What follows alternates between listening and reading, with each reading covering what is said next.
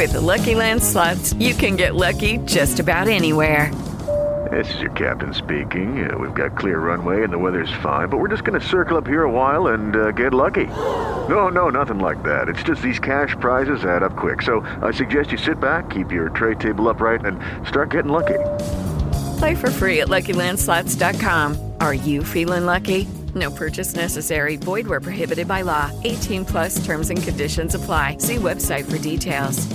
Attention nerds! If you have a problem, if no one else can help, and if you can find them, maybe you can hire The Riley and Kimmy Show! The Riley and Kimmy Show.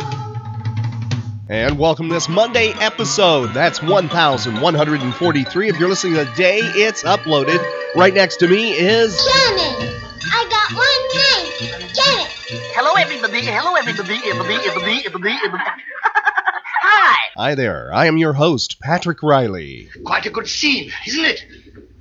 One man crazy, three very sane spectators. Uh, yes, they are sane, and two of them are uh, fur kids. That's right, two of the fur kids right behind me on their dog bed, and right next to me is the other sane person, and that is Kimmy. Hello, Kimmy. Welcome to a Monday. Hello. And how are you?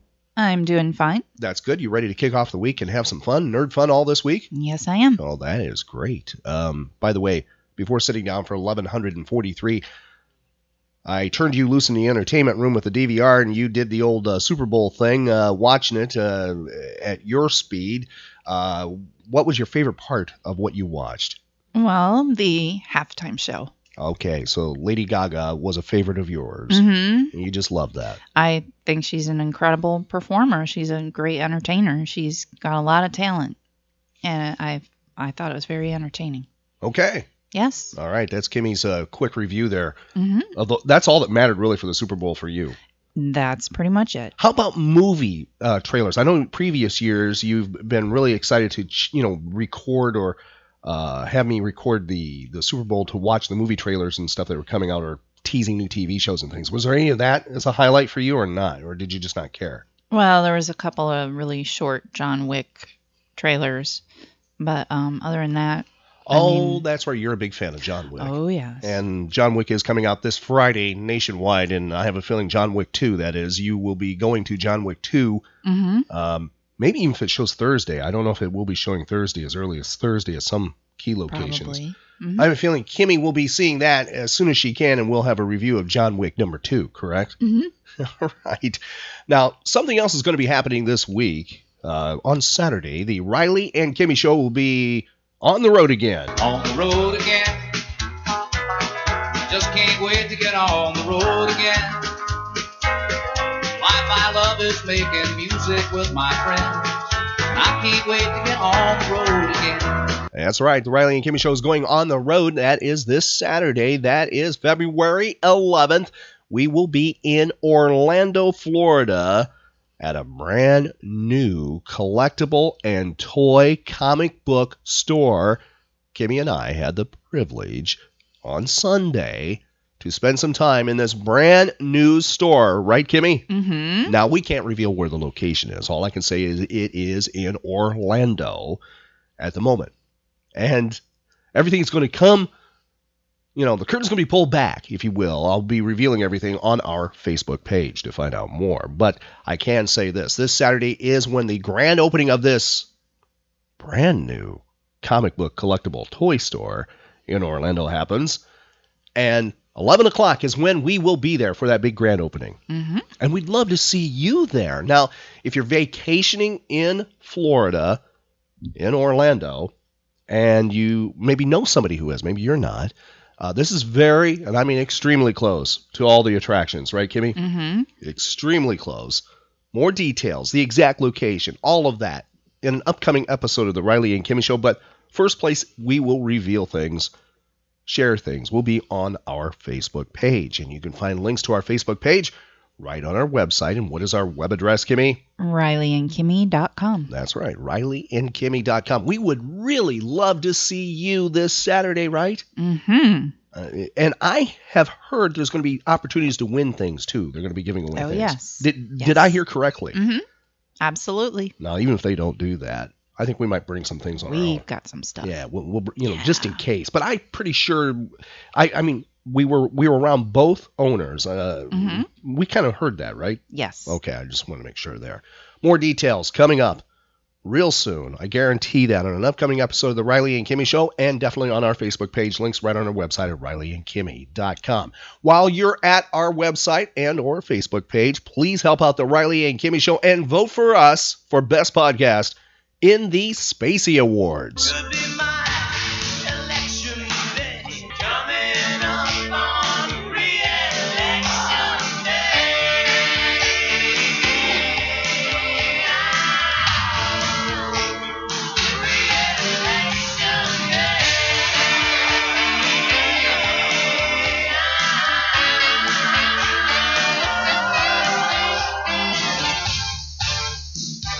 That's right. The Riley and Kimmy Show is up for Best Podcast Blog, uh, all that kind of thing that can kind of threw them together. In the Spacey Awards, we have been nominated, and we need your help. I mean, we really do. Uh, Time is running out because coming up on next Monday, that is when the voting comes to an end. So you still have an opportunity to vote for us and to share it with friends too, to encourage them to vote for the Riley and Kimmy Show as the best podcast. By the way, we are a nerd variety talk show podcast. We offer pop culture escapism daily, right, Kimmy? That's right, every day. Every single day, a brand new episode to uh, allow you to escape from the world for a moment or two. And we offer trivia, nostalgia, retro things. We talk about all forms of pop culture, not just comic books or, let's say, a certain TV show. Uh, we'll just give, give us an example. We don't just talk about Battlestar Galactica Mhm. or Lost in Space. right. We, we we do talk about Lost in Space sometimes. We do talk about Battlestar Galactica. The whole show does not revolve around those. Right. We we grab everything that just you know whatever is in our you know nerd mind at the moment. Mhm. We make it part of the show, and we try to make it fun, and that's the key. Fun for everyone, all ages, not not um, just an adult kind of show. That's uh, you know Mhm. you, you don't have to worry about little kids uh, listening Right. things like that.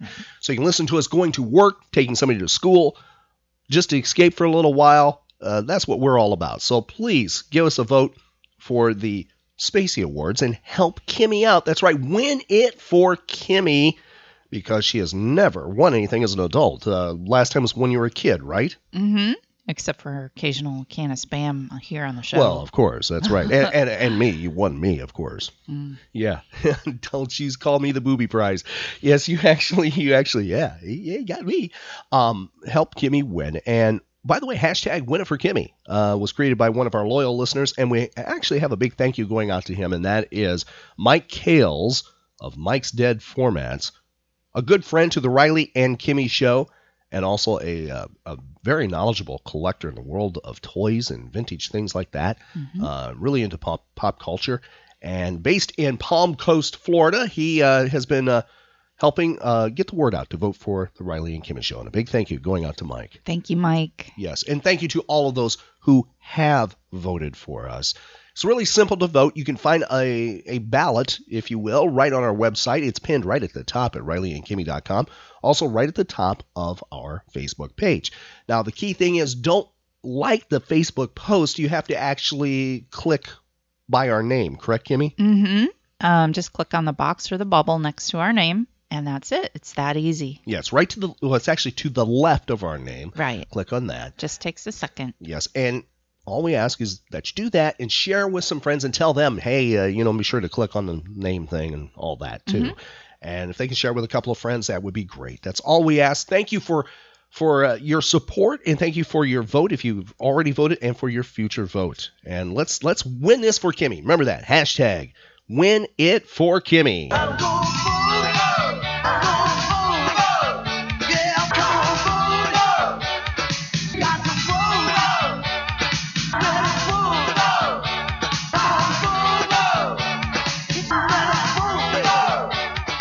Kimmy, are you ready on this Monday to play Nerd and Pop Culture Geek Trivia? Yes, I am.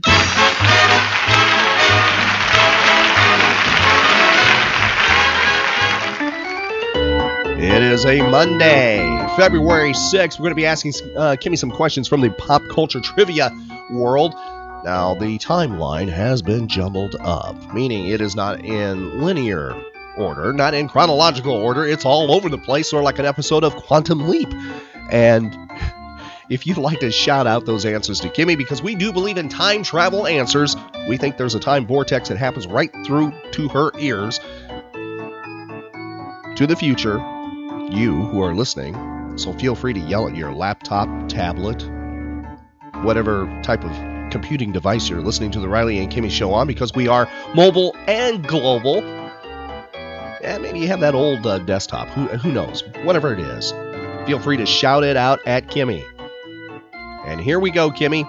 If you are ready, are you ready for the very first question with nerd and pop culture geek trivia? Yes, I am. All right. It's on this date, Kimmy. Give me the year within one, plus or minus of one. Jay Leno ends his time on The Tonight Show. Hmm. You have a one year. 2012? It was 2014. Oh. Moving to something else that happened on this date in history, Kimmy. It was on this date. Monopoly, the board game, goes on sale for the very first time across the United States. Now, the question for you within five years when did Monopoly, the board game, go on sale for the first time? 1934. Interesting. Kimmy is there within five. Matter of fact, you got it very close. 1935 is when that happened. Ooh. Kind of cool. Uh huh. Way to go. Why, thank you. Maybe we'll have to play a game of Monopoly. Yeah, maybe. You don't like Monopoly? I thought you liked Yes, I Monopoly. do. Well, then maybe we should play that. Hey, But, we could. uh, what? What? Yeah. What? What? What? Say it. What? Don't restrict yourself on the Riley and Kimmy show. There's no censors here. Um, well, What? What? maybe with another opponent. What? What do you mean by that? You're not a very good winner. Well, that's not or- true. That- you know, I was thinking maybe at our upcoming appearance or something that we could do that. To, you know, have a Monopoly game going in honor of the uh, release of Monopoly. Mm. You know, I have a vintage Monopoly game, one of those retro ones that looks like the original game, or really close. Uh huh. By the way, did you know that they're thinking about getting rid of some of the tokens No. and doing new tokens? Mm-mm. They want emojis possibly as the new tokens. Oh. And they had a voting thing. It's closed. They haven't released what happened. Now, would you like them to keep the original tokens or replace maybe a couple of the original tokens? Well, I mean, they have so many different versions of Monopoly. Let's say Why the- can't they have the original? And if they, if people want the emojis, they can buy the emoji version. Well, I think they're going to do that. They're, probably going to do that. I think they're offering the emoji version as well. All the, Yeah. I think they have 60 different ones, or something like 55 or 60 different tokens that, that you can choose from, including the original ones. I want them to keep the hat. I want that top hat to stay in there. oh. top hat's my favorite. Okay. I want that race car to stay there. Shoe can go. Uh, What was the other one? Wheelbarrow. Eh. Yeah. I want the dog to stay. Well- the dog just got to stay. I had like one of the really, really old Monopoly games where they had the wooden, the wooden, um, just the little markers that weren't. Really? Yeah. Are you sure somebody didn't just switch something and put those in there that you weren't missing the the tokens? I didn't know they had that. I knew they had the original houses and the hotels were wooden. Mm-hmm. I didn't know the the Yeah. tokens were originally wooden. They were well. originally wooden and they were different shapes, but they were they were basically just um they weren't in the shape of anything. Okay. So you had like a, a blue token or green or Mhm. red or black or whatever. Okay, or Yep. white. All right. Okay. Monopoly. I, I would have thought you would said keep that that dog token. Mm, well, of course. You got to keep that dog. Mm-hmm. I don't know if they have a cat token now or not. You got to throw that in there too, probably. Be nice. Moving back to the almanac, it was on this date, Kimmy. 1918. British women over the age of 30 get the right to vote. You had to be 30 or above. Oh. What do you think about that? Do you think it should be that way here? Do you think I'm not talking about females? Do you think every male, female, do you think you should be 30 and above to be able to vote, or is it okay to be 21 and or 18 actually Oh, wow, to vote? I don't know. You think they should? yeah, could you imagine trying to propose that one? I, I, Kimmy, think everybody should be 30 who could only vote. yeah, that would go really well, wouldn't it? Yeah. Yeah, that is. Uh, yeah, okay. Moving back to the the almanac, and let's see. Just after uh, Super Bowl, I guess we can talk about football here. It was on this date, 1926. The NFL adopted a rule that made players ineligible for competition until their college class graduated. I don't know when they got rid of that, but that was 1926 when that was in effect. It was on this day, 1932, dog sled racing happened for the first time in Olympic competition. I do not pay attention to Winter Olympics. Do they have that at all now? I I've never seen it or heard it. Not of that. I'm aware of. I, I would think number one that'd be like a, a mess to coordinate. Mm, yeah. It was on this day, 1933. The 20th Amendment of the Constitution was declared in effect, Kimmy. The amendment moved the start of presidential, vice presidential, and congressional terms from this month to January. What month was it moved from to January? Um. October. March Okay. to January. That was in 1933. It was on this date the first radio controlled airplane is flown successfully. What year did that happen? You have a five year buffer. radio controlled airplane. Yes, that's right. Radio controlled airplane. A small radio, like a. I don't have its dimension. it could it could have been a large sized actually or larger. size. 1890. I am not even going to ding you on that one because you weren't thinking about this one. I know you weren't. Radio controlled airplane. Oh. Oh. Um. 1925. Well, at least that's better. 1948 is when that, that happened, the first one. Was on this date, Kimmy, in 1950, something in the golden age of radio. Actually, the, the towards the end of the golden age of radio, NBC Radio debuted Dangerous Assignment. The National Broadcasting Company brings you Brian Donlevy as Steve Mitchell in Dangerous Assignment.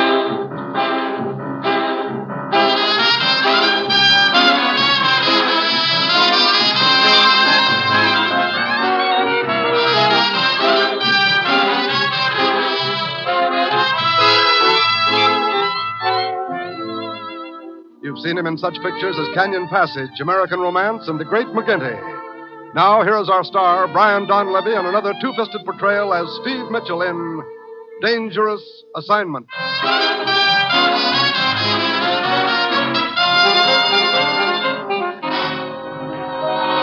Yes, Dangerous Assignment, uh, an example from the golden age of radio, sort of like a spy. It's actually a spy, you know, show that ran. It's not the strongest of the golden age of radio examples. As a matter of fact, the spy thing had kind of fallen out of favor by this time period. It wouldn't be till 1952, right about that part, when the first James Bond novels come out. That causes uh, the interest to go back into the world of spies, Kimmy. Mm. So, Dangerous Assignment, 1950, from the golden age of radio on this date in history. It was 1952. Britain's King George VI dies, Kimmy. His daughter takes over the reign, the throne. Tell me who that is. Queen Elizabeth. That's correct. Elizabeth II takes over. That is 1952. It's on this date, something that matters to the world of computers, games, and everything. It affects today, something that happened. It was 1959. Jack Kilby of Texas Instrument files for the first patent for the integrated circuit, yes, the IC, the IC chip. That was in 1959. You know, goodbye tubes and all those things eventually. Uh, we we owe him. That was in 1959. It was on this date, 1971, Kimmy. There was golfing on the surface of the moon. Somebody was using the surface of the moon as a a mini putt putt go- golf course. Can you tell me the name of the astronaut who snuck a six iron onto the spaceship without anybody knowing? And he, uh, on national TV or on worldwide TV, global television, decided to take a swing at three golf balls on the surface of the moon. Was that Lovell? No, it was not. It's the person after Lovell who's Lovell did not make it to the moon. Remember that. Lovell was in Apollo 13. Oh gosh, yeah. He did not make it. This is the person who could have went in Apollo 13 and chose not to bump Lovell. You know him. He was uh, part of the Mercury astronaut crew. He was tougher than nails. They used to have his picture when he was part- Slayton. Nah, he was Deke, uh, Deke Slayton's buddy and worked with Deke Slayton as his assistant over the over the astronauts for choosing assignments for Gemini and Apollo. He was grounded because he had a a health problem with his ear, and they wouldn't let him go until he got this fixed. And he eventually did get it fixed, and he could go back up in into space. Uh, this person was so grumpy at times. His receptionist at NASA would put up a happy face if he was okay to come in and talk to him, or if he was in a bad mood, she'd put the unhappy face of him, a picture of him, on the door. So people knew what they were getting. Can you tell me who he is? No. Now, he and Deke Slayton, by the way, wrote an excellent book about the early years of uh, of NASA and also the, the moon mission. His name was Alan B. Shepard. Ah. That's who did it. And you've seen his Corvette, which is out at the Kennedy Space Center. Uh, Mhm. y- they have his, his Corvette right there in the uh, uh, Apollo uh, complex, the Saturn V complex. They have it right there. You can check that out. We have video, I think, of that somewhere on our Facebook page. That was 1971. He he he did that. He Hmm. actually snuck that thing. Or every source I've read, he actually nobody knew he did that. Hmm. He did that. I think that's pretty cool. Mm-hmm. You know, it was on this date.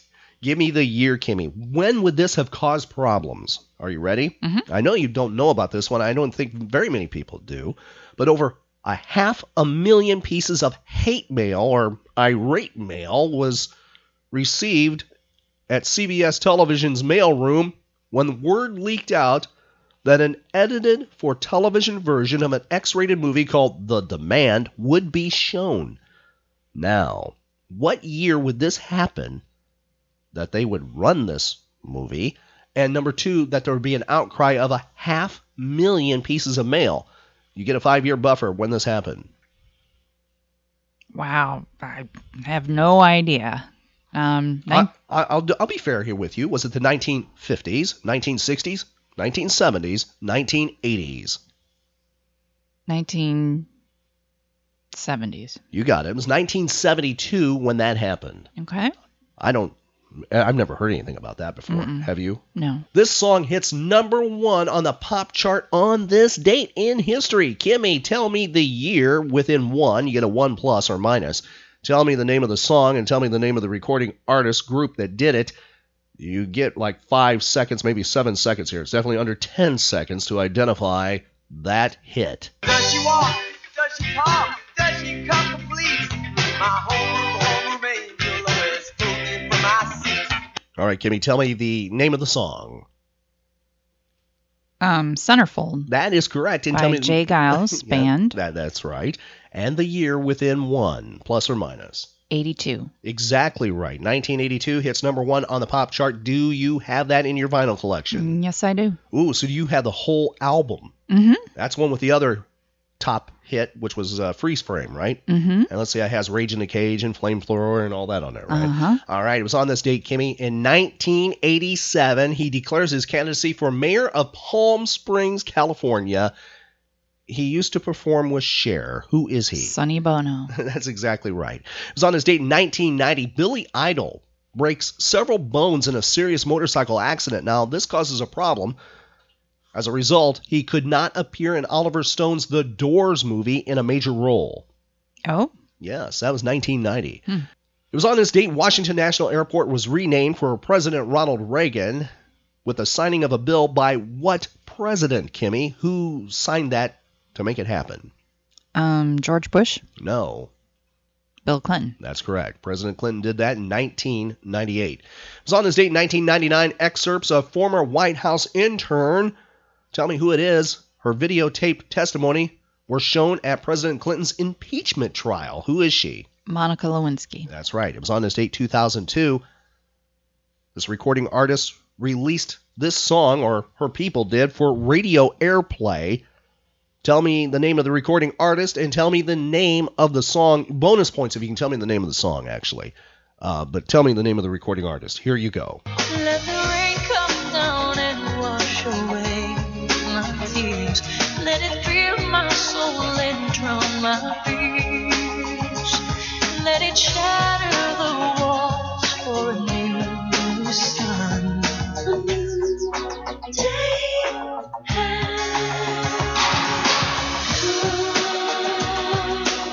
2002, it was released to radio stations. Tell me the name of the recording artist. Celine Dion. Yes, now bonus points. Can you tell me the name of that single? No, I can't. A new day has come.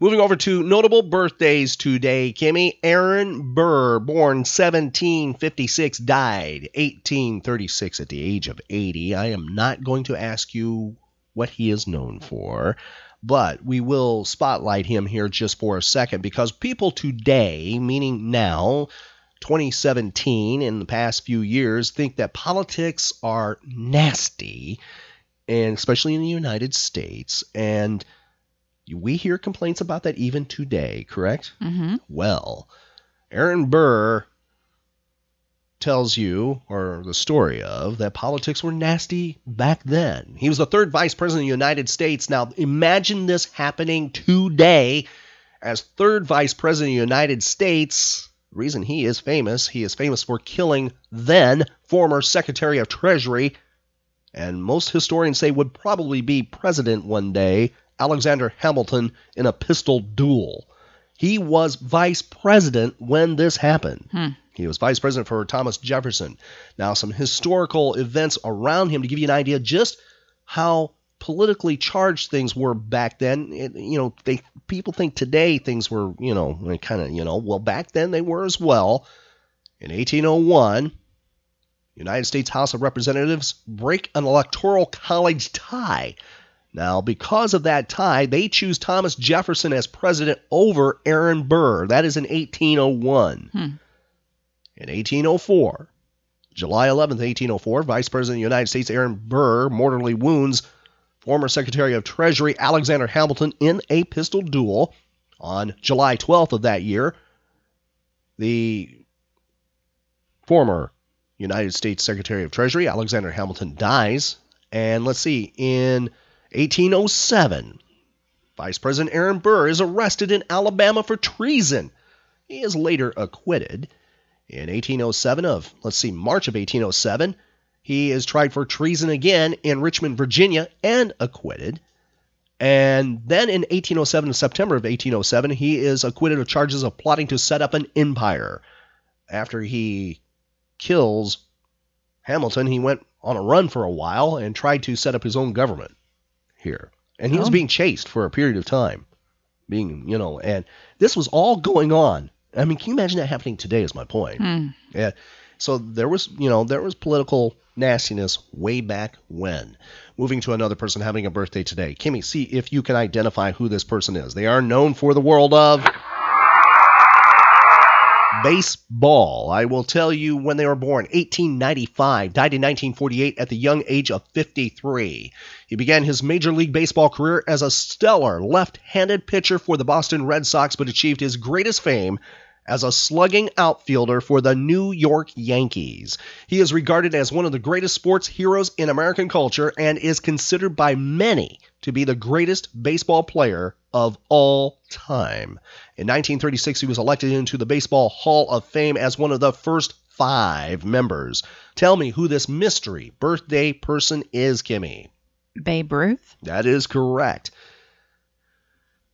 One of the interesting things about him is, as, well, as you know, he passed away of cancer. He did. He was never told he had cancer, Wow. and he was receiving some very early experimental uh, chemotherapy treatment that showed some some progress for a bit. He went into like a remission, uh, but he deteriorated uh, rapidly uh, after it, you know, it left him, and he figured it out. Uh, they didn't tell him because family members didn't want him to know because they figured that he might take his own life, Mm. and he he was not told of that. Now, the Baby Ruth candy bar, Kimmy. Have you ever had that? No. Now, the Baby Ruth candy bar, some people think is named after Babe Ruth. Well, the company, the original company that marketed the Baby Ruth candy bar, said no, no, no. They maintained that the candy bar was named after Ruth Cleveland, daughter of the former president of the United States, Grover Cleveland.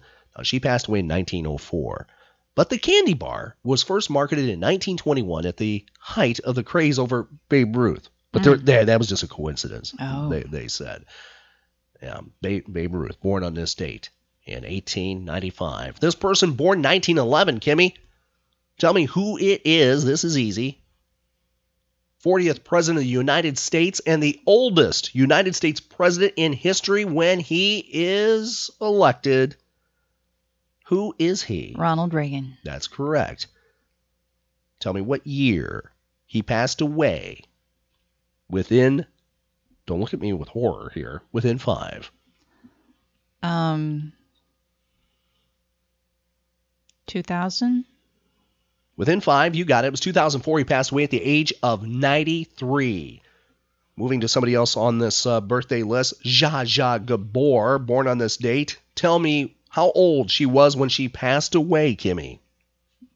Um, 93? She was 99. She passed away 2016, born in 1919. Rip Torn, American actor, voice artist, and comedian, having a birthday, age 86. This person having a birthday today, Kimmy, an American actor best known for one role on television.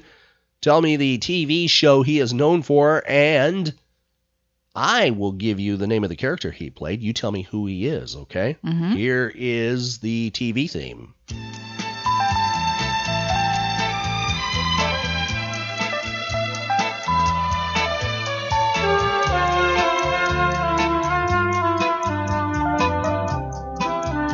MASH. Okay, MASH is the answer. He's known for his role on MASH. He did, by the way, produce a movie called Patch Adams. that starred uh, whom? Robin Williams. That's right. Okay, now this person, known for the role on MASH, he played the role of Captain B.J. Honeycutt on MASH. Who is he? I don't know. Wow, didn't even give it a shot. Mike Farrell having a birthday today. How old is Mike Farrell? I know you know who he is because you see MASH many times a week when you walk into the room where some of the fur kids have Me TV on. So tell me, how old Mike Farrell, Hawkeye Pierce's buddy, is today? 75? You got it within the five. He's 78 today.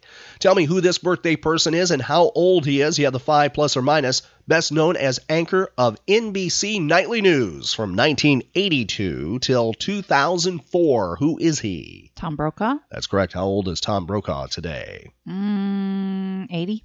He's 77. You got it within the five. Known as Fabian, that is the name he went by. His full name was Fabian Forte. Having a birthday today. He is 74. He's an American singer and actor. He rose to national prominence after performing several times on American Bandstand. He became a teen idol of the late 1950s and very early 1960s. 11 of his songs reached the Billboard Hot 100 listing. I bet you don't have one of his uh, works on Mm-mm. vinyl. All right. Moving back to the birthday list, Bob Marley, born on this date in 1945, died in 1981 in Miami. At the age of 36, he is considered one of the most influential musicians of all time. Tell me who this person is having a birthday today, Kimmy. In the 1990s, she re recorded Standards by her father, resulting in her biggest success, Unforgettable with Love, which sold over 7 million copies and also won her seven Grammy Awards. She sold over 30 million records worldwide. Who is it? Natalie Cole. That's right. And can you tell me what year she passed within five? Um, 2014? You got it. 2015. She died at the age of 65. Tell me who this is, this birthday person, how old he is. You have the five plus or minus. He is the lead vocalist of the band Guns N' Roses, a position he has held since its inception in 1985. Who is he? Axl Rose. And how old is Axl today? Uh, 50? Axel is 55 today. Next person having a birthday had a huge hit song, Kimmy, in 1987. It was number one hit in 25 countries. Tell me who this mystery person is that's having a birthday today and how old he is within five.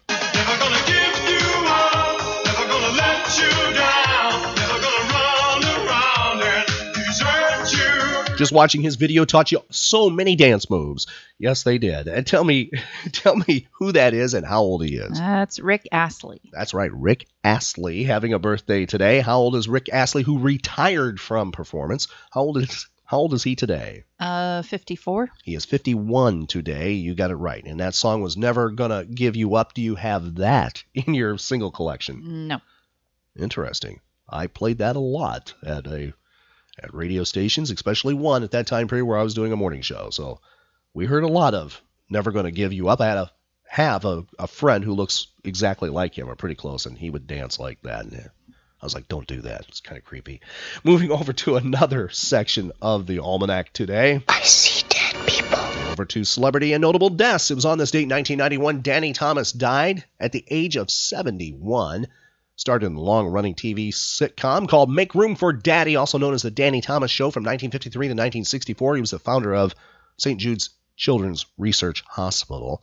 Also, really known for and making some of the greatest TV shows possible. Producer of The Dick Van Dyke Show, The Andy Griffith Show, and The Mod Squad. Now, Thomas was responsible for Mary Tyler Moore's first big break in acting. In 1961, Carl Reiner cast her in The Dick Van Dyke Show, but that was only after Thomas personally recommended Moore.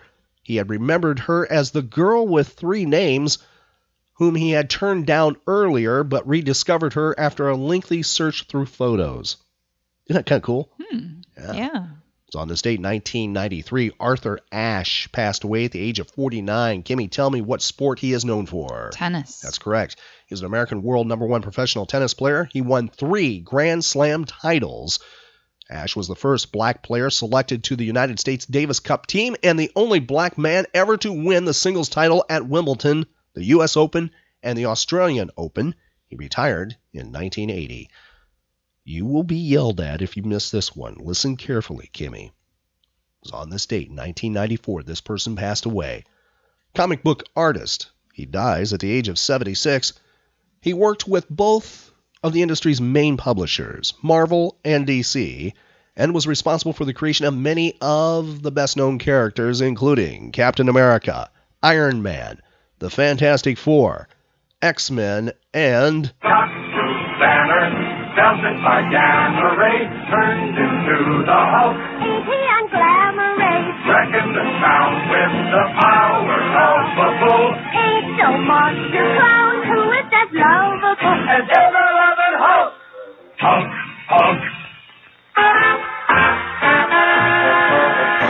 Kimmy, answer carefully. This is the artist. Many people refer to somebody else as an artist, as a great artist, but he worked with this other person. But who is the artist, the creative genius who did so much work for Marvel and DC? Jack Kirby. That is correct. Jack Kirby, 1994, that he passed away. And I have had an honor.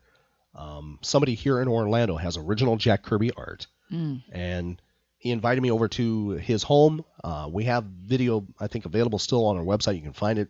I think it's labeled right as uh, Jack Kirby art. Uh, he allowed me to see the the original pages uh, that Jack Kirby did, including cover art, and beautiful. I mean, just gorgeous. It was it was stunning to actually see that and, Mm. and hold that. Um, I wish some of my artist friends who you know they have skills I don't have could actually have seen that. They they Mm. might have really appreciated it even more. But you know, for me, it almost brought me to tears to see that. Kimmy, I think you did a great job on this Monday with Nerd and Geek Pop Culture Trivia. I think what we'll do right now is honor something from trivia today. Radio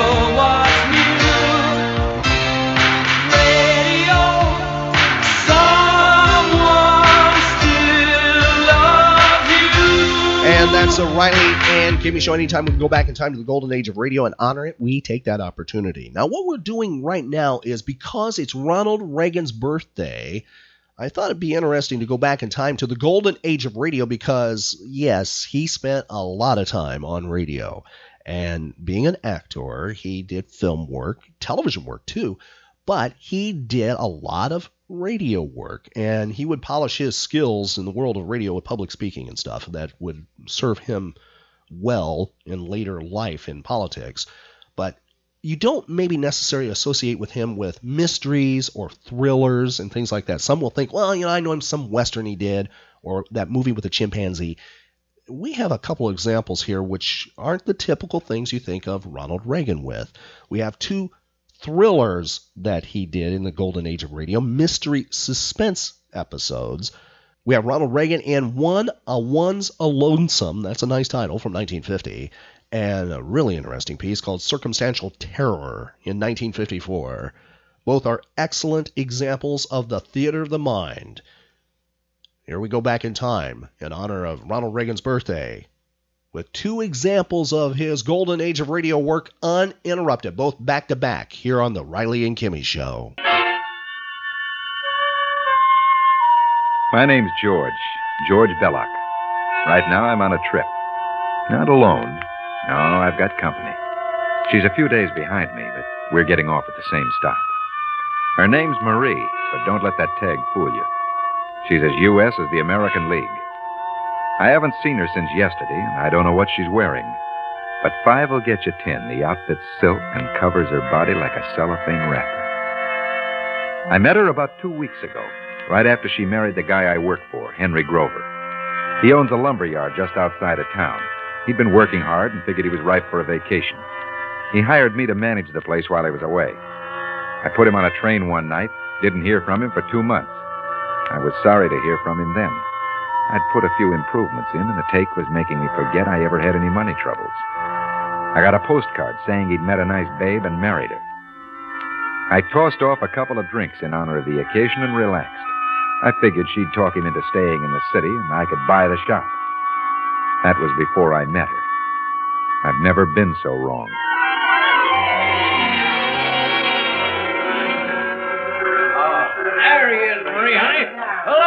George. Welcome home, Henry. Ah, it's good to see you again, boy. Well, here she is. Marie, this is George Belloc. George has been managing the office for me. Hello, manager. Hi. Here, Henry, let me help you with those bags. Oh, thanks. How's business? I've told Marie all about the place and some of the things I got in mind. Pretty good. Guess you'll be building that new house now, huh, Henry? Oh, not this year. Thinking about painting the old one, though. I have a few ideas, too, you know. and pretty good ones, too. You know, I wouldn't be surprised if the place didn't pick up and make some money. I wouldn't be surprised. I uh, don't suppose you'll be staying on now Henry's back, will you, George? Huh? Well, of course he'll be staying. I don't know. I haven't thought much about it. Lumber yard doesn't need three managers. Well, Marie. Does it need two? When two is one, that's different. That's right, George. One and one makes one, you know. yeah. That's when three's a crowd.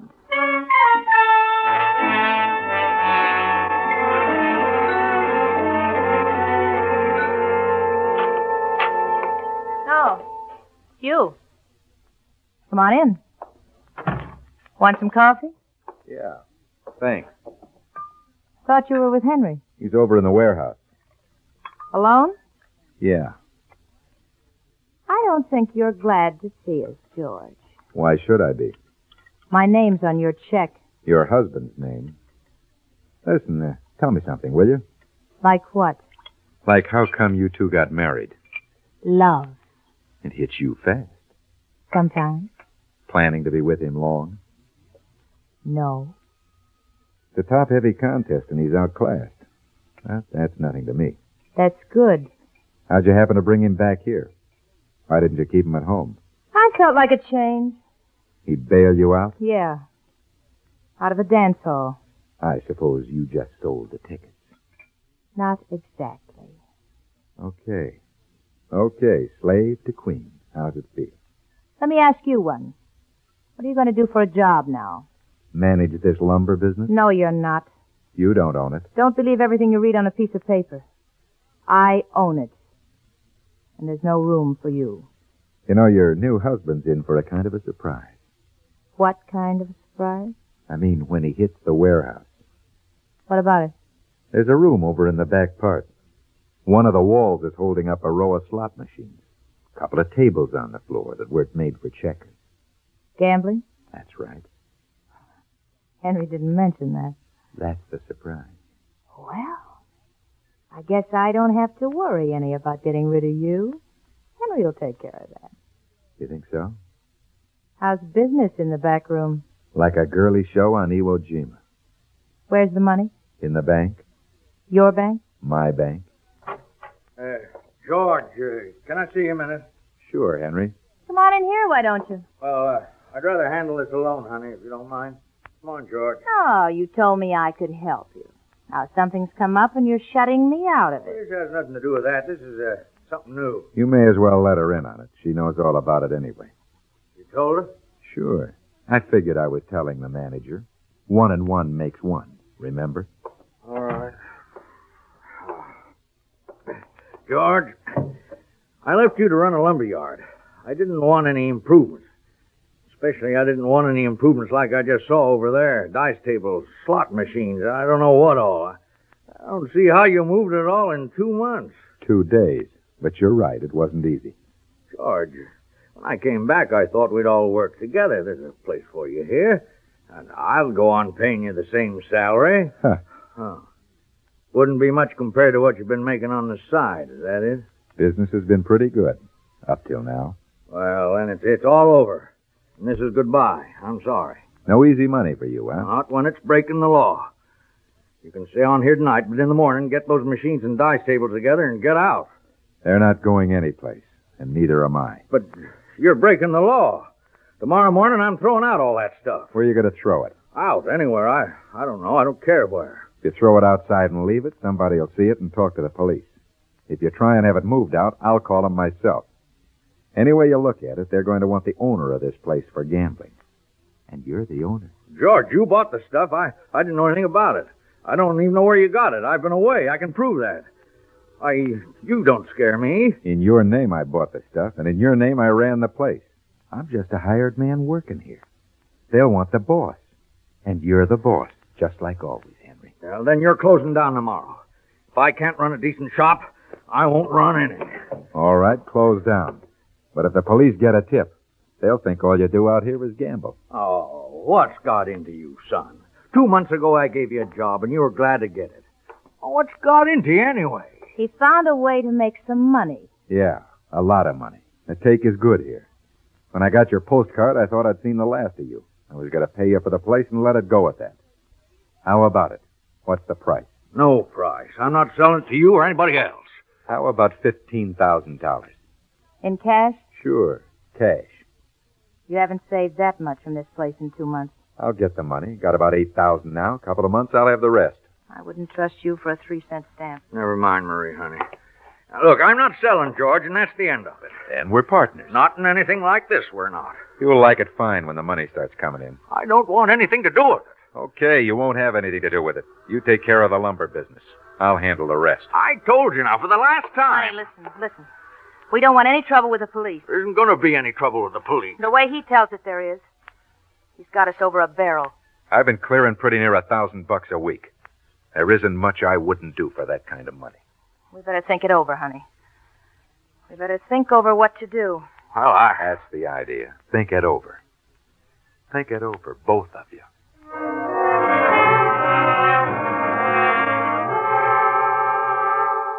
The minute I saw her, I knew that was the way I was going to have to play it. I knew I wouldn't get far with him. But with her, it was different. There wasn't much I wouldn't do for that kind of money. There wasn't anything she wouldn't do. I knew I'd planted the seed, and I knew how it'd grow. I knew how she'd go to work on him that night, almost as though I'd been in the room. Henry, what are you going to do about George? Oh, I don't know, honey. He's a good man. He must be in with bad crowd, that's all. Yeah, that's likely. He's played the angles so long they're round. I, I like George. That's why I hired him. If he's in with the wrong bunch, oh, that's all right. He'll come out of it. You going to let him go on gambling? I don't know what to say. You said yourself he has Henry. no- You could take him up on it. On what? His proposition. At least for a while. Oh, but I. You could pretend to. Oh, no, I don't like that. Anyway, where would that get you? It'd get you a 50-50 cut on a $1,000 a week in the meantime. No, Marie, I don't want it. I don't want any part of it. You heard what he said. He said he'd do anything for that kind of money. Oh, he didn't mean anything. No. Oh. I know what I'd do. I'd put a bullet in his head. Oh, now, Marie, don't talk that way. That isn't even funny. What are you going to do? Let him take over your business right out from under your nose? He's a gambler and a thief. Henry, if you called him on it, if you had it out with him and he started anything, it'd be self-defense. Why, no jury in the world would hold you on it. What are you talking about? I'm telling you. Don't be silly. I'm certainly not going to do anything like that. All right, all right, don't. See what happens. I wish I knew what was going to happen. Well, I'll tell you. You want to know? Oh, just let me try to think, can't you? Think. What do you suppose he's thinking about? Well, he said. I know what he said. Listen to me, Henry. It's him or you. Don't you see that? Three's a crowd. That's what he's thinking about. Murder.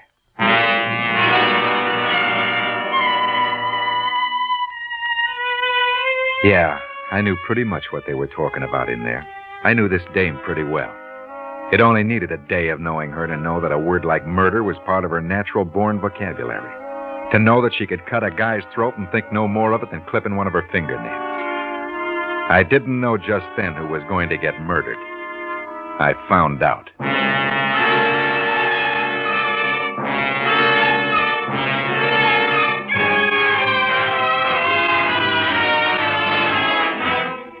And now, Autolite brings back to our Hollywood soundstage our star, Ronald Reagan, with Cathy Lewis in One and One's a Lonesome, a tale well calculated to keep you in suspense. The night after Henry and his new wife came home, I didn't open up the back room in the warehouse. I put in the new table and counted out the profits for the week. I took a fair share over to Grover, but he read negative all the way. When he turned down that money, Marie tried on a face she must have been saving for Jack the Ripper. She knew he wasn't going to change his mind. She could see I was set to pocket big money on a four hour schedule in the back room, while their take after 16 hours in the lumber yard would look like a piggy bank night before Christmas. I said good night and left them alone to what promised to be a rotten evening for both. I went over to the garage where I'd fixed myself up a little cot. I was mixing the paint we were using on the house the next day, but I hadn't been at it more than half an hour when I had a visitor. This is a surprise. I, um, I broke my fingernail. Thought you might have a nail clipper. See it? Isn't it pretty? Yeah? Do you have one? What? A nail clipper? On your keychain, maybe? Sure, here. Wait, let me do it for you. Hmm. Long and pointed, like a pussy cat. They can scratch, too. Like 'em? Sure. There you are. What'll I do with the victim? Keep it for a souvenir. You mind my coming to see you? Not if your husband doesn't. He doesn't know I'm here. He will if he thinks real hard. I don't care. I wanted to see you. Need more light? No, no, this is fine. Henry's not strong, you know. Well, he wasn't wearing a lion skin when you married him. It all happened so fast, and I wanted to get out of that dance hall. Oh, yeah, the dance hall. Well, that's the price of love. Or have you changed your mind? Yeah, I changed my mind. That's easy to do when it's all over. Is it all over? You married him. He's not strong. Maybe something will happen to him. Not likely. Nothing ever has. I did. Don't you like me? Huh? I like you. I like it here. I don't want to leave. I don't want to go anywhere. I don't want my head turning into a home for your husband's bullets. This, uh, paint you're using tomorrow? Yeah, your healthy husband and I. Hmm. Using ladders? No, we'll swing a couple of platforms on pulleys with ropes. Why? Want to learn to paint? No, thanks. I'm worried about Henry up on one of those things. He's not as strong as you are. Yeah, I know. Happen to fall off, he might be hurt. If he fell on the cement drive, might break his neck. That's right. Do the ropes ever break? Not often enough to make the odds good for betting. Could you make 'em break? Huh? Could you fix the ropes so they'd break when he got to the top? Not on your life. I'm happy with my little racket. I'm not taking any chances killing anybody. Then he'll kill you. Take your choice. How long do you think he'll watch that money going into your pocket? How long do you think he'll take that gambling? Keep talking. It'll be accidental, no murder at all. When he's dead, I get the warehouse and the house. You get me. What's in it for you? You are? As simple as that. And I'll take a cut on those backroom profits. Go on. Henry's been talking about painting the house. I got the idea when he told me about a fellow doing the same thing who fell and was killed. If anything like that ever happened to him, he said, I wouldn't have to worry. Everything was taken care of. Why do you cut me in? I told you. Because I like you. And because you couldn't cut me out. Can you fix the rope so it'll break when you want it to? No. But I could fix it so it would break. There'd have to be somebody else here, a witness, to see it was an accident. I already thought of that. A Friend of his, Jim Brandon. You figured every angle, haven't you? You'll get your chance. Okay. The rope will break. Get it fixed up tonight? Okay. Where'll you leave it? There'll be two platforms, one for me, one for him. I'll take them both over to the house tonight before I go to bed. Put the one for Henry by the office. Put yours by the house. Yeah? I don't want you to be around tomorrow when Henry and Brandon set him up. That way nobody can say that you had anything to do with it. Don't worry, we won't have any trouble. We better not. I'm risking a lot for you. I won't forget it, baby. Don't. This is what the movies call love. You like it? I'm getting to like it. It's easy learning. I hope I won't have to forget. I'll worry about that. Let's talk some more. You got more to say? Mm-hmm. Lots more. Mm. Things are going to be different around here after tomorrow. Yeah, that's right. Just you and me and the backroom gold mine. Think we'll make you happy? I'm willing to take a chance. I better be getting back to the house. Sure. It's Grover's last night. Good night, Georgie. Don't disappoint me. Is that hard? Thought I had gloves with me when I came in here. You did. Here they are. Oh. Well, I think I'll keep them. what's the idea? I want a souvenir. I'm not going anywhere. Maybe I'll tuck them under my pillow. This is what the movies call love.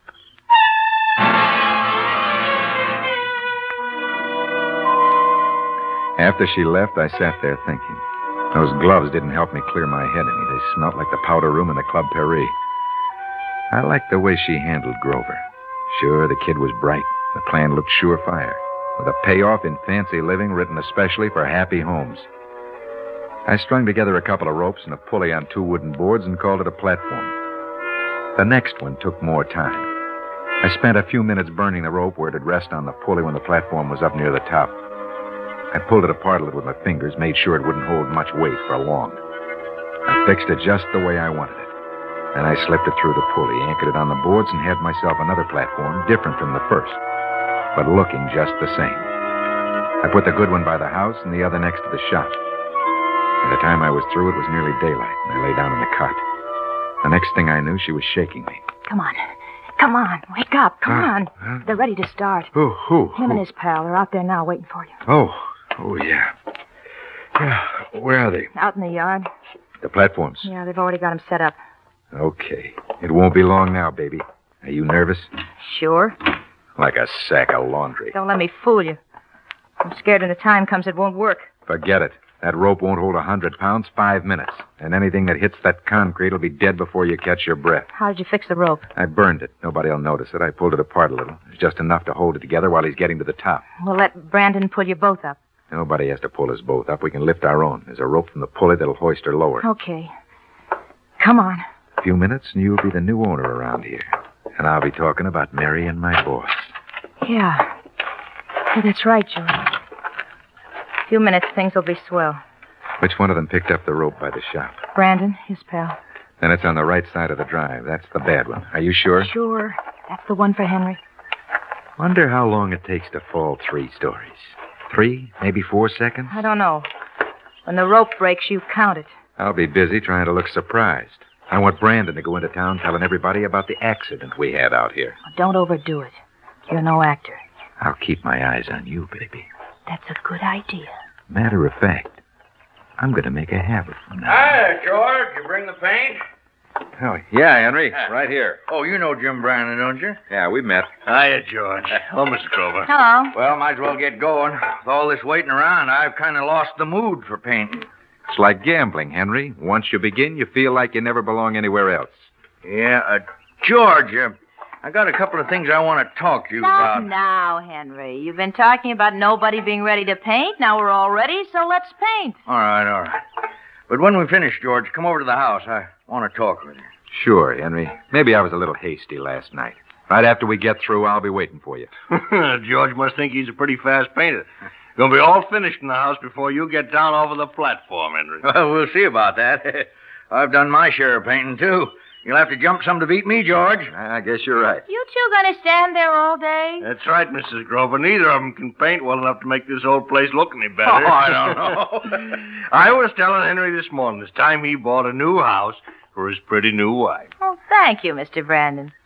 But as long as we have this house and the paint's right here, we may as well go ahead and paint, don't you think? Oh, sure, sure. Oh, you're right, honey. Well, come on, George. Let's get going. Can I help you, Henry? No, thanks. We can pull ourselves up, can't we, George? Yeah, that's right. Come on, let's uh, stand over here out of the way, Mr. Brandon. I want to watch this. Yeah, sure thing. You ever seen house painting before? Oh, yeah, yeah. Never anything quite like this. Yeah? Yeah, Well, they're pretty good at it. Hey, this is kind of a rickety contraption. Is it gonna hold? Oh, sure, sure. Matter, George? You Having trouble? No, just watching. Well, now you've seen how it's done. You come on up in the sky. Be right with you, Henry. Say, Brandon, when I get to the top, will you tie this rope to the bucket of paint and pass it up? Right, Henry. Keep pulling, George. He's beating you up there. Hey, easy does it, George. That's no elevator. Don't worry about me. You got your own problems.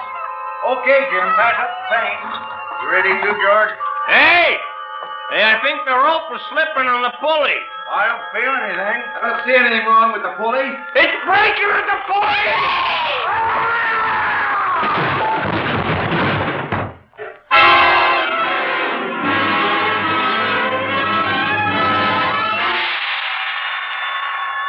Like I told you, I'm on a trip, but it's no honeymoon.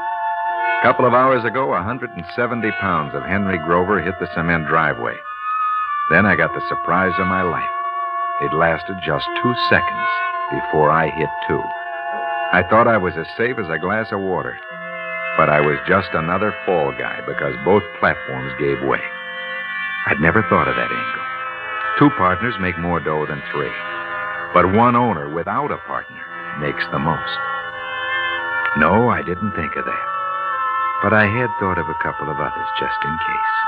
The fingernail, for instance. They gave me maybe half a day to live. So I told it to them, the cops, almost the way it happened. And when I got through, I didn't even have to hint at those other couple of angles.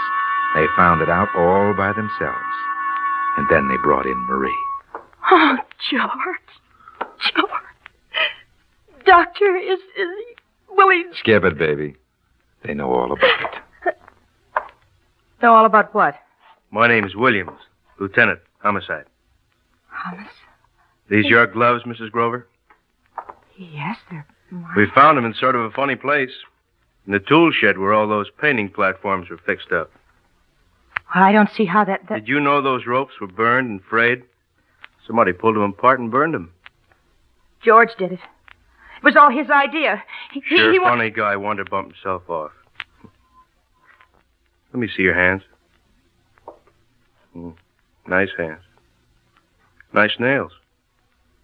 One of them's broke off, huh? What of it? We found it. In the rope where somebody pulled it apart. We want you for murder.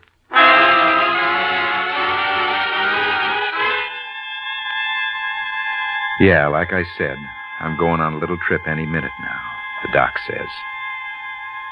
But she'll be right behind me.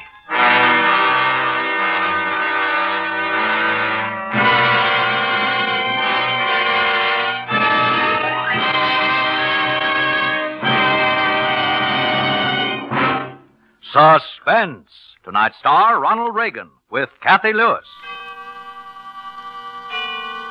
Autolite and its 98,000 dealers bring you Mr. Ronald Reagan in tonight's presentation of Suspense.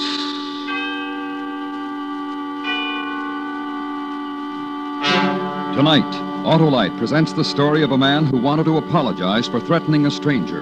And when he got there, the stranger was dead and the police were waiting. It's called Circumstantial Terror.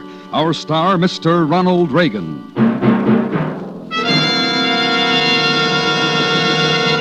And now, Autolite presents Circumstantial Terror, starring Mr. Ronald Reagan, hoping once again to keep you in suspense.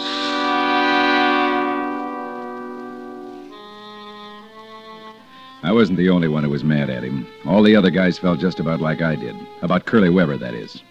You see, if he hadn't let the pressure go too high, we'd have all been in good shape right now. As it was, the boiler blew up and wrecked the cleaning plant where I worked. The owner collected the insurance money and got out of the business, which left us with no jobs.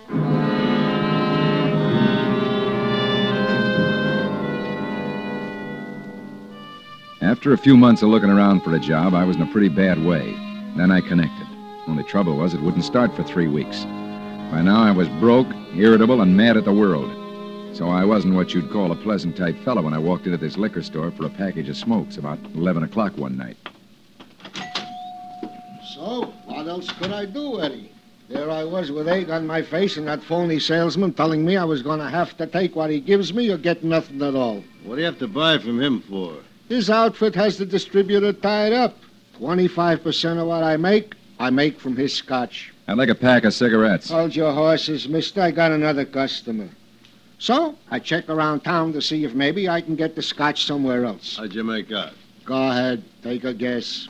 Come on, mister, get off the dime. Just give What's me a... What's the matter with you? Ain't you got no manners? Just give me a pack of cigarettes and stop shooting off your mouth.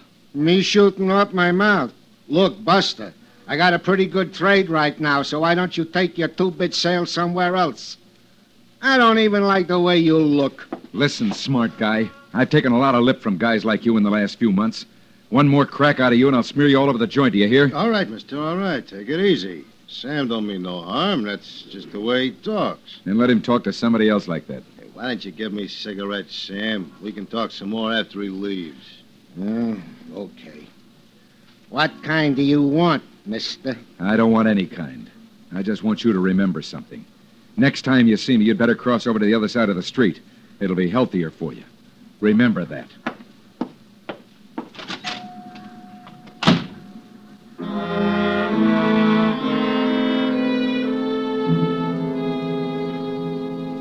I went back to my room and poured myself a drink. No doubt about it, I'd acted like a fool. But four months of being unemployed didn't exactly develop an even temper. It was a half hour before I realized I still hadn't got any cigarettes, and another 15 minutes before I could talk myself into going back to the liquor store to apologize for losing my temper.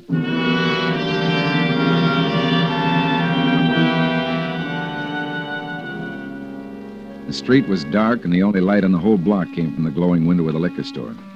I still wasn't sure what I was going to say to Sam when I got there, but I knew I'd fix everything up all right. I'd gotten to within about a hundred feet of the store when I noticed a black, or what seemed to be black, coupe parked in front of the store. Just about the time I noticed it, I heard a shot. It seemed to come from the direction of the store. I stopped for a second. Then a guy rushed out of the store right in front of me, jumped into the car, and before I could do anything, it roared down the darkened street out of sight. I ran to the store and looked in. Nobody around. Then I looked behind the counter. The guy I'd argued with, Sam, was on the deck.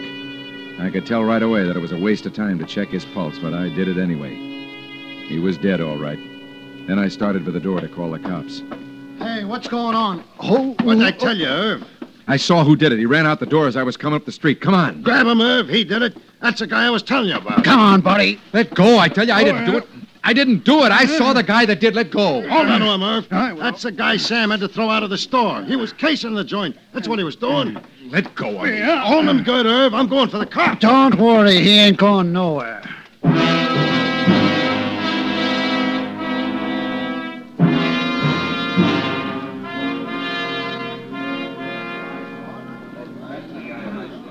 Just as I was getting up to go after the police, these two guys rush in and hold me. I didn't do it, I tell you. He's lying, officer. We'll find out if he's lying when the guys from homicide get here. I don't even own a gun. That gun laying by Sam's body is Sam's gun. Looks to me like this guy shot him with his own gun. If you don't shut your mouth. Easy does it. What happens when the guys from homicide get here?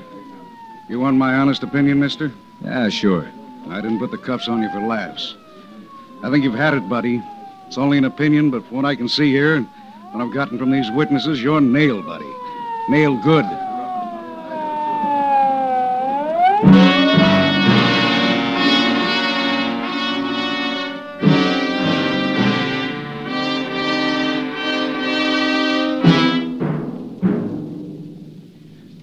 Was. By the time it was presented to the grand jury, the state had a real good case prepared against me. The liquor store owner's gun only had his prints on it, which made it look as if I'd tried a phony holdup and jumped him when he drew it. And there was money scattered all over the store, which made it look as if I'd been surprised before I had a chance to get away.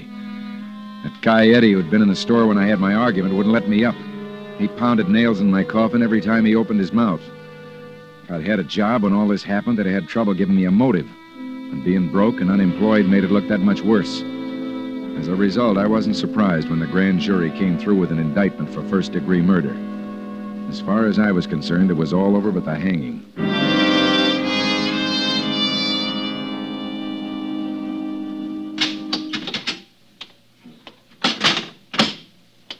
Now, how I am? You, uh, Frank Thompson? Right now, I wish I weren't, but I am. Who are you? I'm Ernest Gibbons. I've been assigned as public defender in your case. You're wasting your time. Why? Are you guilty? No, I'm not. Well, then I'm not wasting my time. Mind if I sit down? Go ahead. Well, I think I got most of the facts straight in my mind. Now, I want you to tell me in your own words what happened. Did you read the transcript of the inquest? Yes, I did. That's all there is to it. Uh-huh. Well, look, Frank, I'm here to help you if I can. Now, don't make it tough for me. I think we can beat this if you help me. How? Well, first, let's forget that story about running in after the storekeeper was shot. Now, nobody believes that. Would you believe it if I tell it to you again? Should I? Yes, because it's the truth, Well, can you describe the man you saw running out? more or less. Well, what do you mean by more or less? Well, I got a pretty good look at his face. He had a mustache. But I couldn't tell you how tall he was or how much he weighed. Seemed to me to be just medium all around. Uh, well, you said at the inquest that he got in a car and he drove. Now, can you describe the car? It was a black coupe. What year? Don't know. How about the make? Couldn't tell. It's too dark. hmm The license number, all or any part of the license number. None of it. All his lights were out. Uh-huh. In other words, if you wanted to lie, this would be a pretty good way of blaming someone the police couldn't possibly track down, wouldn't it?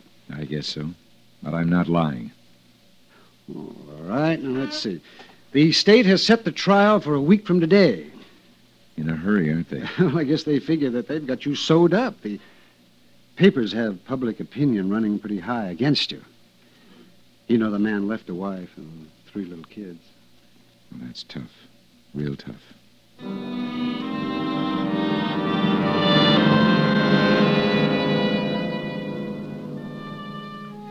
Was a couple of days later that Ernie came to me and said they were selecting the jurors who'd hear the case. This was a part of the law I didn't know a thing about, so when he said I had a right to sit in on the selection, I went along, if only to get out of the cell for a few hours.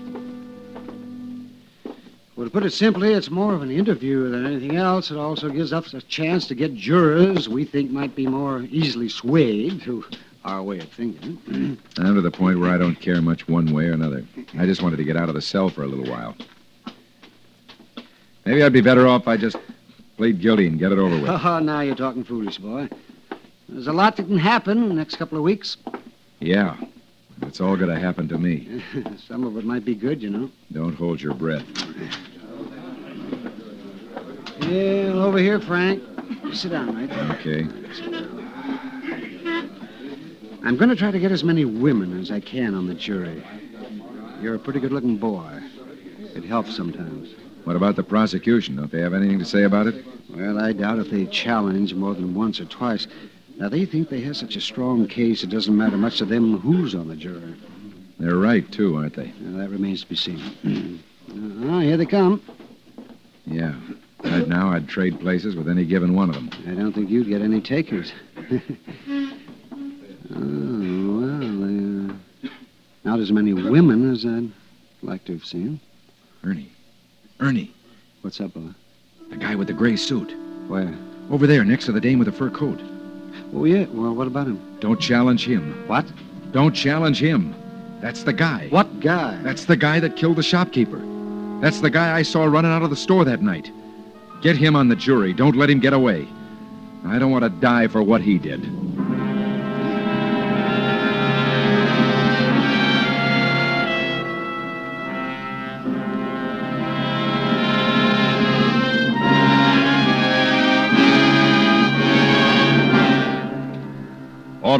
Is bringing you Mr. Ronald Reagan in Circumstantial Terror.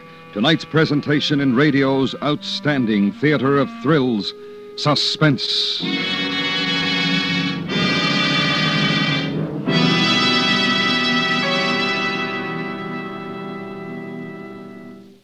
And now, Autolite brings back to our Hollywood soundstage Mr. Ronald Reagan in Elliot Lewis's production of Circumstantial Terror, a tale well calculated to keep you in suspense.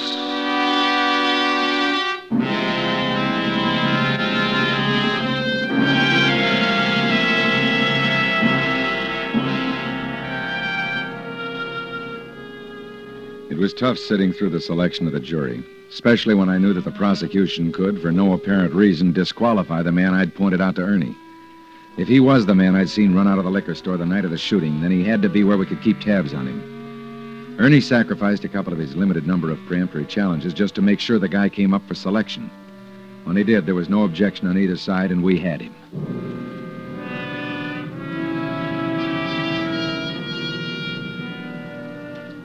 Later that afternoon, when Ernie came to my cell, we tried to figure out what we were going to do with him. Well, now that we've got him, uh, what are we going to do with him? It's your job to figure out, Ernie. You're the lawyer. We're no better off now than we were at the beginning. We haven't got a shred of evidence to substantiate your claim. I saw him. Isn't that enough?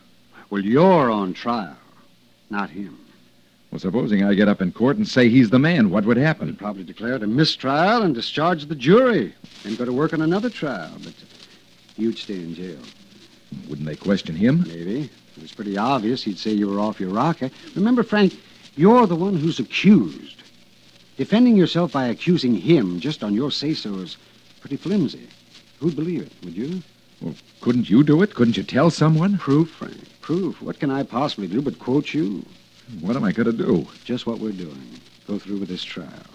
Then I'll appeal, no matter what the verdict is, and see if we can rope our friend into making a mistake. But he'll duck as soon as the trial's over, won't Probably, but at least uh, he'll be around while the trial is on. Now, if you cause a mistrial, he'll be gone a lot faster. It isn't fair. I know he's this is man. a court of law. The burden of proof is on the accuser. What real proof have they got against me? They don't have to catch a man in the act of murder to convict him of it. Circumstantial evidence can be strong enough, and, and in your case, it seems to be. It's driving me nuts to think that this guy's got to help send me away for a murder he committed. Yeah, they haven't sentenced you yet, boy. Let's see what happens. And if it does happen, Maybe we'll have something I can use to ask for a new trial, if we get into trouble. Where's the trial going to be? Well, Judge Thurston will preside, I think. Let me see, that'll put it in the uh, City Hall Annex. Where's that? In the annex, that's a small building on the north side of the City Hall. That's uh, next to the parking lot. Why? Just asking, that's all. Frank, Yeah? don't try any grandstand plays. Any tangle with the jury might result in a mistrial, and I don't think that's a good idea. Okay. I won't mess with them. That's good. Yeah, I gotta get going. Going home? I guess so. Tell me something, Ernie. Sure. Well, what do you want to know? What are my chances, Ernie? And don't kid me. I wouldn't kid you, Frank. I, I don't know right now, but uh, I'd sure be lying if I said they were good. Thanks. That's what I wanted to know.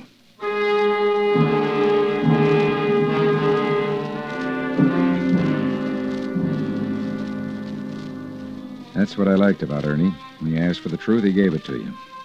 After he left, I lay back in my cot and thought about the whole mess. Everything had happened so fast, I really hadn't had time to take stock of my position. Now I did. And what I came up with made me want to beat my brains out against the steel bars out of sheer frustration. It wasn't anybody's fault, if you discounted the guy that actually did the killing. I didn't have any beef with the law or the people who were carrying out the law. It was just that they didn't know they were going to convict an innocent man.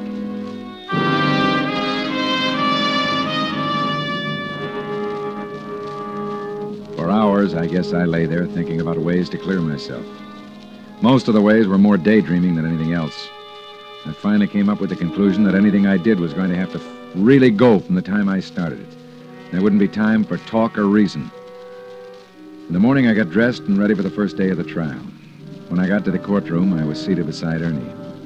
Then came the time when papers were being shuffled and everyone was getting set for the opening arguments.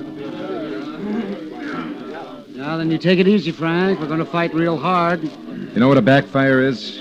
You mean like when a car... No, I mean like when you're caught in a bad brush fire without any water. Well, I'm not with you, kid. Uh, what are you going for? You light another fire downwind, let it give you a big burn spot to stand in while the main fire goes Uh, fast. you explain it to me later, Frank. The judge will be here in a minute or two, and I want to get my papers straightened here. he doesn't like to see an unprepared attorney. Listen to me, Ernie. I'm in the path of a real big fire right now. I know you are, boy. I know, but what... So I gotta try a backfire. A guy can get killed in a backfire, but at least you gotta take a chance. What are you trying to tell me? But now say it fast, because the You will judge... hear from me. Stick with me, Ernie. I'm a pretty good guy, but I'm in real bad trouble. And I'm the only guy that can get me out of it. Well, what, what are you going to do? This! Look out! He's taking a break! Get out of my way!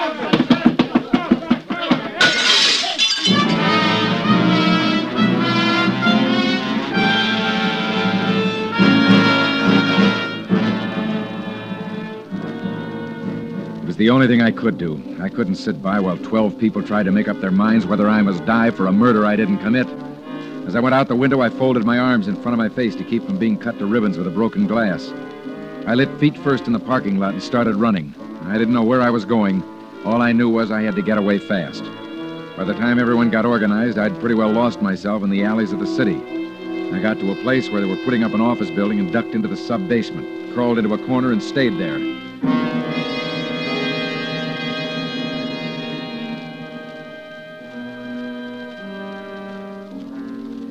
Somewhere around midnight, I slid out and started for the only guy in town I knew wouldn't turn me in as soon as he saw me Ernie Gibbons.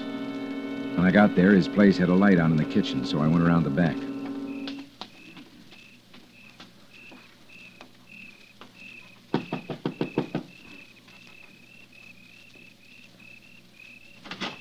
Hi, Ernie. Let me in. Well, uh, well, come on, hurry. What are you doing here? If they find out about this, I'll be disbarred. I won't stay long. Wait till I turn the light off. Now sit right there, Frank. And don't move around too much. Thanks. Okay. Tell me why you did it. I told you this morning in court. This is my backfire. I couldn't just stand around while they made up their minds whether to kill me or let me rot in jail. I didn't do it. I'm going to get the guy that did. Oh, then they'll really have you. And they'll have me for something I did, not something I didn't. Well, why'd you come here? I need an address. An address, you mean? The guy with the mustache? Yeah? Got anything on him? He isn't around, Frank. How do you know? By the time I got through with the mess you left behind, it was pretty late in the day. What are you talking about? Just this. We knew he'd duck out as soon as the trial was over. But during the trial, we might have been able to work something. That's why I warned you about causing a mistrial. Well, this afternoon I went over to the address he'd given. And he moved out a few hours after your break. Any forwarding Ah, address? don't be so naive. The man is a murderer. I don't think he knows you saw him running out of the store, but he isn't taking any chances. He's lost, Frank. And you're in a bigger jam than before. What do I do now? Oh, yes, you tell me. I won't give myself Well, up. that's up to you. You're on your own now. What's your position in this? They should turn you in. But you won't. Oh, you're a cinch to have the book thrown at you when they get you. I gotta think. Yeah, sure. Ernie, do something for me, will you? I might. What is it? I'm a pretty hungry man. Could you rustle me up some food? Oh, sure, Frank. I'll fix you some food.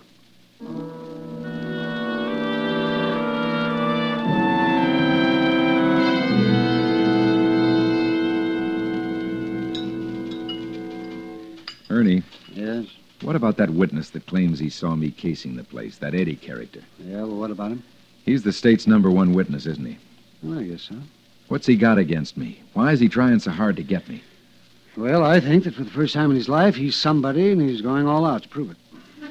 I'm going to see him. No, no, you're not. You're in enough trouble. Lay off of him. Give me his address, Ernie. Well, you're out of your mind. Give me his address. I want to talk to him. Oh, but Frank. I know you've got it. You've got the addresses of all the witnesses. Get it.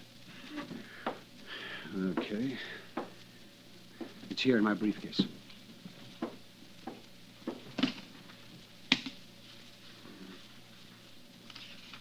Hey. What? Well, that's funny. I, I never noticed this before. Noticed what? What are you mumbling about? The witness against you lives right over the liquor store where the guy was shot. Ernie. Yeah? Just a thought. But he's the fellow that accused me of casing the shop. Suppose it was the other way around. Suppose he was casing it for our friend with the mustache. Well, you would have to prove a connection between the two men, but. So how are you going to do that? I don't know. I'll figure that out when I get there. Oh, I can't let you do that, Frank. Don't try to stop me. Well, you could get picked up on the way there. I'll be there in a few It's minutes. three or four miles from here. You're lending me your car. I am. Yeah. Give me the keys. Okay. Here. So long, Ernie. I, I wish I could stop you because. Don't try it. I wouldn't want to hurt you. Oh, well, thank you. So long.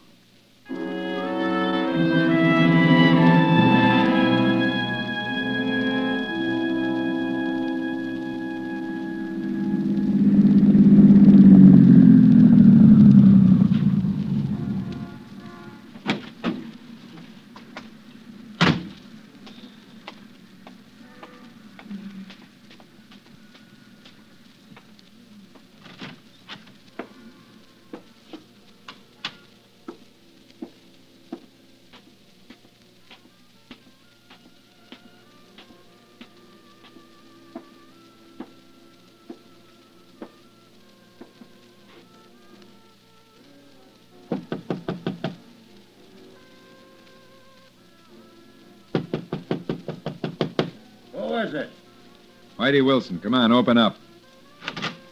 I don't know any. But you know me, Eddie. Thompson. That's right, Frank Thompson, fall guy. What do you want from me? I want to know why you're so anxious to see me burn. You tried to hold Sam up and killed him, that's why. You know better than that. I do? What other reason would I have? Hold it down to a roar, Eddie. I gotta get some sleep. Come on in, mister. You with the mustache.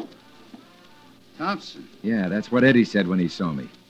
All right, Eddie, what's this guy doing here? He's, uh, he's my brother, but it don't mean. that- Cozy, huh? One guy in a witness box and one guy in a jury. You really got it made. Yeah. What are you gonna do about it? Make you tell the truth. What are you talking about? Why'd you kill him? Need the money? Get out of here. After you write me a confession. So I can burn instead of you? That's right. You're wasting your time. Am I? Get the cops, Eddie. Now. Get up, you. Am I wasting my time? Am I? I don't write nothing. You won't.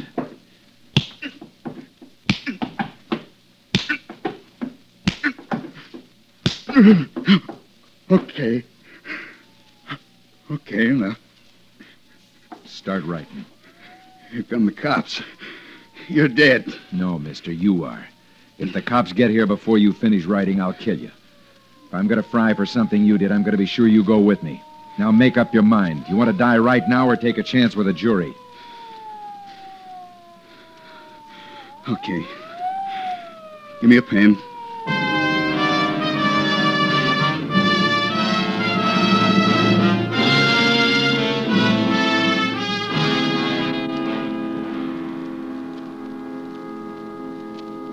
Hope you understand why I sent for the cops, Frank. I didn't want you getting any more trouble. Oh, sure, that's all right.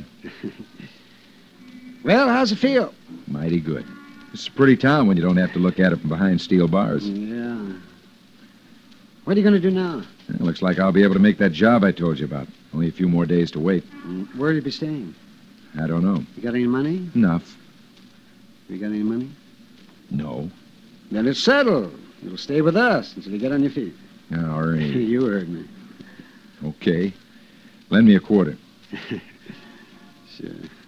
What for? How to buy a pack of cigarettes. From a machine.